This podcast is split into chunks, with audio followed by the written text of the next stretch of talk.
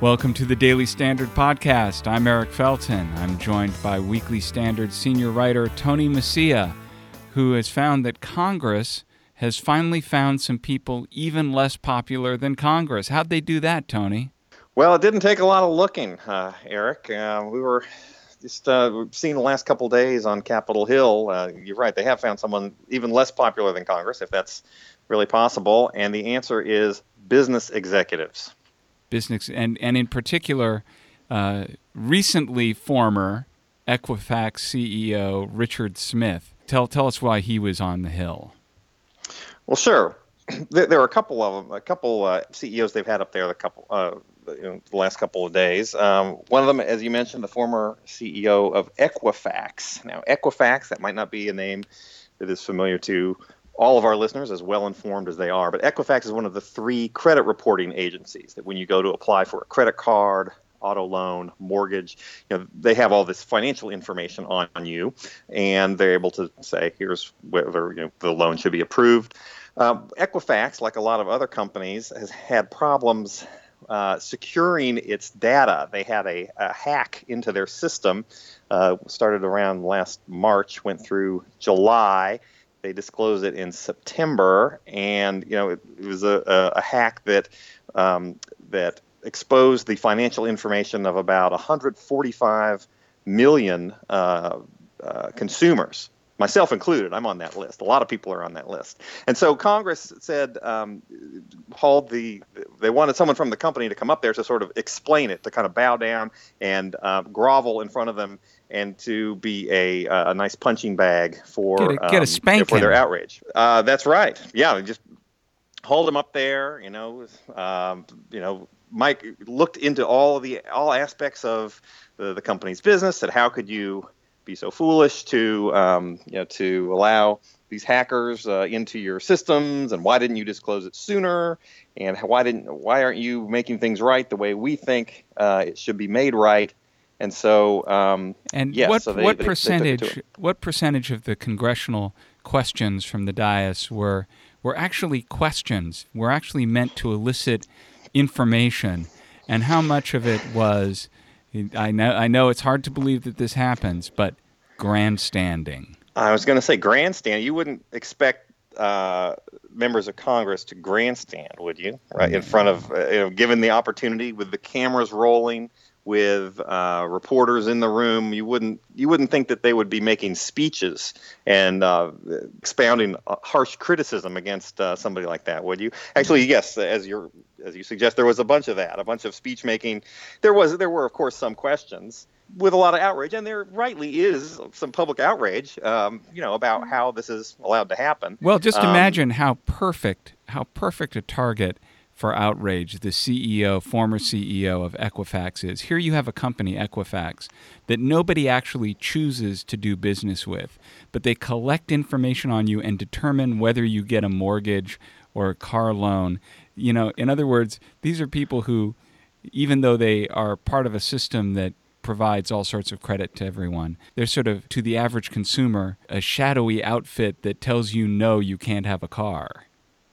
Well, right. I know as nobody signs up with them. Although I, you know, you could make the argument that you are you allow them to exist by giving your financial information when you say apply for a, a car loan. But yes, I mean this is a largely unknown business that can be portrayed well, eh, correctly as having a bunch of your personal financial information and then to for them to leak it out to hackers i mean you can just imagine uh, you know the the outrage that that results. And and there is a lot of legitimate outrage. It's just a question of who is actually doing the questioning here. Is are members of congress um, so above reproach and so um, adept and so knowledgeable at cybersecurity um, and um, and have no no sorts of skeletons in their closet related to problems uh, of uh, hackers. Uh, are, are, they the ones to be doing the questioning, to be um, summoning executives before them for uh, ritual uh, verbal beatdowns? Are, are you saying that the, the guys in the bully's pulpit aren't aren't really the shouldn't be throwing the first stone?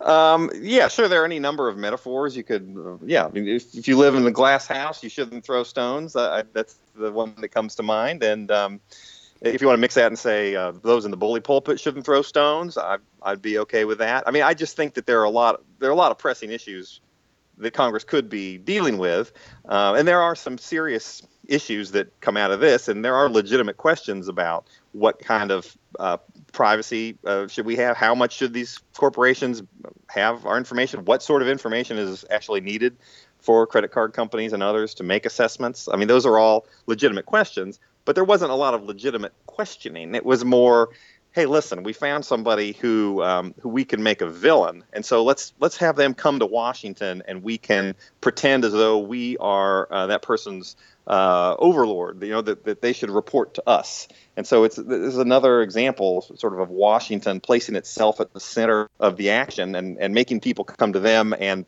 as though they were the ones in charge, as though they were the board of directors of this company, when in fact, obviously, Equifax has its own board of directors. It has its own customers. I mean, it's responsible to those people. It's responsible to regulators, right? Which and is Congress, a legitimate uh, piece. Congress might be uh, giving oversight of the regulators, which would be an appropriate thing for Congress to do. Exactly. I mean, that's part of Congress's job is oversight of the executive branch. It's not oversight of the business community. And uh, I mean, it just and this isn't the first time that business executives have come before Congress, and it won't be the last. And uh, you know, we, we, saw this during the financial crisis, where you had you know bank CEOs up there receiving a tongue lashing. I mean, this is this is fairly uh, fairly common for this to happen. But again, it's just a it's just a matter of is this the right thing for Congress to be doing to um, uh, to be um, you know, suggesting uh, how companies should do be able to do things better. Very few members of Congress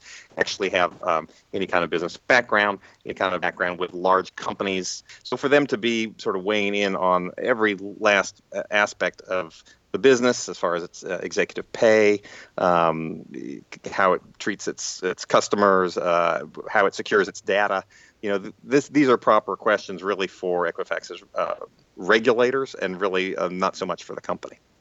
Tony Mecia, senior writer at the Weekly Standard, thanks for joining us on the Daily Standard podcast. All right, thank you.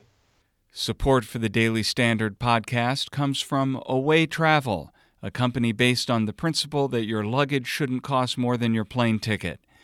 Away Travel uses high quality materials while offering a much lower price compared to other brands by cutting out the middleman and selling directly to you. Choose from a variety of colors and four sizes. This is pretty straightforward. There's the carry on, the bigger carry on, the medium, and the large. My favorite feature, though, is the built in backup battery that comes in both sizes of the carry on. It lets you charge cell phones, tablets, e readers, or anything else that's powered by a USB cord. Away travel bags come with a lifetime warranty. If anything breaks, They'll fix or replace it for you for life. The luggage also comes with a 100 day live trial. If at any point during the 100 days you decide it's not for you, return it for a full refund, no questions asked. For $20 off a suitcase, visit awaytravel.com slash standard20 and use the promo code standard20 during checkout. That's it for today's Daily Standard podcast. I'm Eric Felten. Catch you next time.